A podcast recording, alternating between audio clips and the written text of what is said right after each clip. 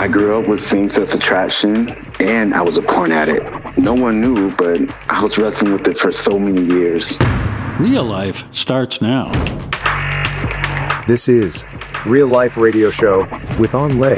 I felt alone. I felt lost. I felt scared. Real stories, I was so desperate in living such a dark and callous life. real people, I was thinking there was no purpose for my life. There's no reason for me to be here. real problems. I told my dad, if you try to take these drugs, I'm gonna kill you. One solution God. Hope is a person, and his name is Jesus.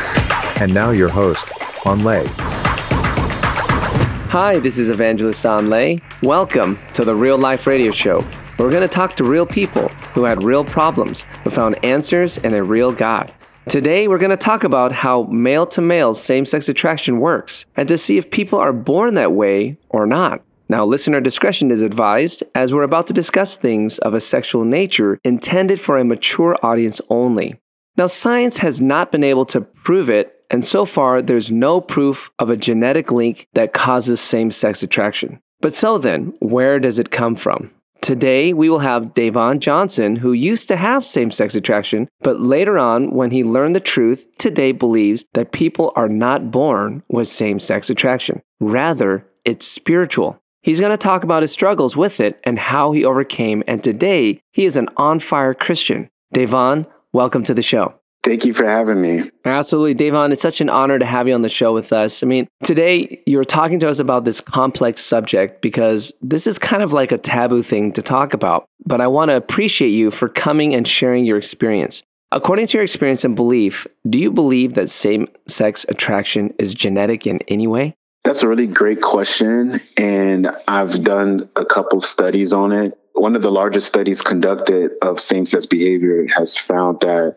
genetics are a little complicated, but there's no one gene that determines one's sexuality. Mm-hmm. I believe that social and environmental factors are key to developing one's sexuality as well as a spiritual component. That's fascinating because you've actually had some personal experience with this. Now, I understand when you were younger, you had quite a need for acceptance because you were originally left by your earthly father. Tell us about that. Yeah, I have a biological father who, after getting my mom pregnant, they did not stay together. So that felt like rejection from conception. And then I did have a stepfather figure, but he ended up going to prison. And although he didn't walk away from me, having been taken away from me and placed in a system, in a sense, felt like rejection. As I grew up, I tried to make friends in school. And I kind of just always seemed to be the oddball that just stood out there was a lot of my classmates who had like a toxic masculinity, whereas, you know, I was a little bit more passive in my gender expression, my gender roles. And so I just always felt like I was ostracized or I duck out like a sore thumb. And I've always wanted to just feel the acceptance. And I often would do anything that I could do to receive that acceptance from them. So yeah, rejection definitely played a part in my life growing up.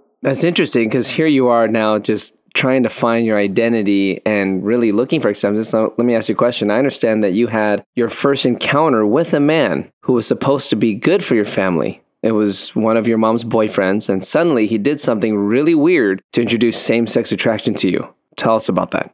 I was probably in the third or fourth grade, seven, eight, nine years old. And I came home from school and I opened my bedroom door and I saw my mom's boyfriend at that time lying across my bed in his boxer briefs. What? So, wait, wait. He's laying on your bed. He's lying in my bed in his underwear and he just motioned for me to come into the room and hesitantly, I came into the room and he pulled out his genitalia and had me to touch him. What? Oh my gosh. So he was waiting for you. This was not like a haphazard thing. That's horrible. That must have been scary, no? It was. It was scary. Like he's an adult. He's my mom's boyfriend, so you would think that this is a adult figure that has my best interest at heart and that he's there to protect me. But I felt that in that moment I was being victimized by him and I was a prey. Come to find out, his sister later told my mom that had she known that he was in a relationship with my mom, she would have tried to convince my mom not to date him because her brother was not a good person. He had sexually abused some of his other siblings as well. So this is not something that was isolated with me. It's something that he had a history with. Wow, man. Now, I understand you had another experience when you were younger when someone who will keep anonymous was gay. This person was openly gay and they really pressed upon you to give you your first experience. Tell us a little bit about that. Yeah, someone very close to the family, someone my age, probably was about 13 years old at this time. An individual spent the night at my house and we were just watching a movie. I remember like it was yesterday, we was watching like Jeepers Creepers 2, like a horror movie. Every time a scary scene happened, like he would grab me as if he was like terrified, like, oh, you know, I'm so scared, protect me. And I'm like, dude, just like watch the movie, you know, watch the movie. but after a while, the movie isn't what we were paying attention to. It was each other as he began to ask me certain questions like hey have you ever like had sex with someone before and I was like, no, I've never had sex. And he was like, oh, um, I have. And, you know, sex feels great. I've done it at this location. I've done it at this location. Would you like to try it for yourself to see how it feels? And before this, I never had sex before. And so it was kind of like, I don't know how to describe it. It felt uncomfortable and awkward for him to ask this question. Yeah. But he was trying to like push it and you were like, no, like kind of resisting, it sounds like. I was kind of like resisting, like, you know what, we're in my parents' house, you know, we're two guys, this is gay, like, this is wrong on so many levels. And he pressured me, and it got to the point where he said, you know what, if you feel uncomfortable, I understand, but you don't have to do anything. I'll do all the work. I just didn't know how to refuse. I didn't have refusal skills.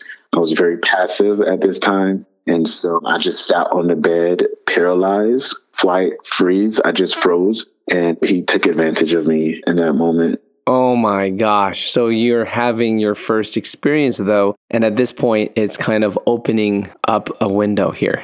It opened me up sexually at that moment. There was no intercourse or penetration or anything that took place. It was, you know, more so him performing fellatio on me or oral sex. And I just was so taken back by what was going on. I had no feeling, I had no pleasure. Just, I was so shocked that this had just happened. But after that encounter, he would try to spend the night at my house as often as he could so that he could continue this behavior. We never did that again, but it was kind of like a grooming type of situation. Yeah, it sounds like that he was like teaching you how to, you know, how to be gay. Right, basically. And at first it was a turn off because I had never done it before and it just felt awkward and it felt wrong.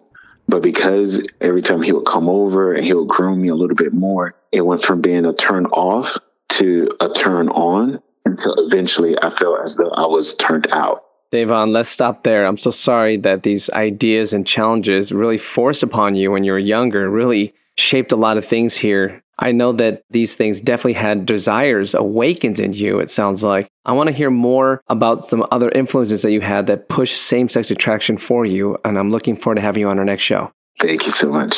Okay, this is a heavy subject, guys, but let's analyze this a little more right after the break. Listen, my friend, you are in a spiritual battle, and there's a spiritual battle right now for the soul of our nation. The Bible says we overcome the power of the enemy by the blood of the Lamb and by the word of our testimonies. And friend, I need your help spreading this show to all 50 states all across the USA, and that takes money to broadcast in each city. You can help by being a stable monthly giver of our ministry, Awakening the Nations. We are a ministry who's committed to preaching the gospel all across the world. Partner by going to awakeningthenations.com, and we believe America shall be saved.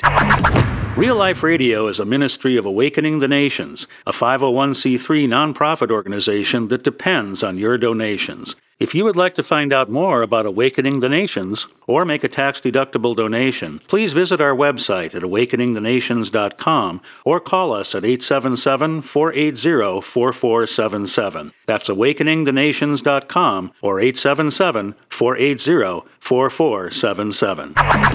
More Real Life starts now. Welcome back to the show. We're going to go deeper into what you just heard. So, what do you think about this? As I'm listening to this, I'm learning so much about same sex attraction that many people struggle with this very thing. Now, the first question is Are people born with this? Political motivated scientists have been trying to prove this for years, trying to paint the picture that people with same sex attraction are genetically geared that way. And you know, some science came out and it was rejected later on in the 1990s, but you know, they were believing that there's a gene, now they're not sure. Now, today scientists are trying to prove that people are created to have same-sex attraction like a variation in the human species. But this question is really huge here. If there is a God, did he make people have attraction to the same sex? Or could it be a perversion of what was originally created? I believe it's the latter, and let me tell you why. Now, first of all, I used to be an atheist, and many in the scientific community would really uphold what I used to believe, which is Darwinian evolution and survival of the fittest. See, what this says is that in nature, only the fittest genes in the pool will make it, and nature evolves genetically in ways that will benefit the species' perpetuation. Well, genes evolving to have same sex attraction doesn't even make sense according to that model. Why? Because, well, it's not perpetuating anything. So there leaves the second thing, which is the belief that God made people to naturally have same sex attraction, like they were designed that way. Well, it's written in scripture in Genesis 1:27. So God created man in his own image. In the image of God, he created him, male and female, he created them. Okay, so let's stop here. According to ancient scriptures, God is who made man and woman. Think about this male and female. And it was he who made them that way. So it's written in the first union was with Adam and Eve, the first marriage. Clearly, God laid a foundation that it was between a man and a woman, not any other picture. So this is God's original design. Now, further to demonstrate that God never created anyone to have same sex attraction is this verse here in Leviticus 20 13. If a man lies with a male as he lies with a woman, both of them have committed an abomination. Guys, scripture says to God that homosexuality is an abomination. Now, that word in Hebrew means properly something morally disgusting to God. Now, why would this be disgusting? I mean, isn't it just two people loving each other? What on earth is wrong with that? Well, the answer lies much deeper. It's a deeper spiritual understanding to get this. In truth, no man or woman was a creator of mankind. Only God is. And listen to this, folks. Only God knows deeply why he thinks this is a detestable thing. I've asked the Lord in prayer about this. I've asked, why is this so bad? The answer I got is I got a picture of hammers hammering in other hammers and nails trying to nail other nails. See, both were created to be in the hands of their maker to make and build something. And same thing with mankind. Men and women were made to have union. Father God, I'm praying right now that you would reveal this truth to all who are listening and open our eyes to consider and hear more of Davon's story. In Jesus' mighty name. Hope you're blessed by this testimony, and I know that your life was touched. If you need prayer, please give us a call at 877 480 4477. That's 877 480 4477. See you next time.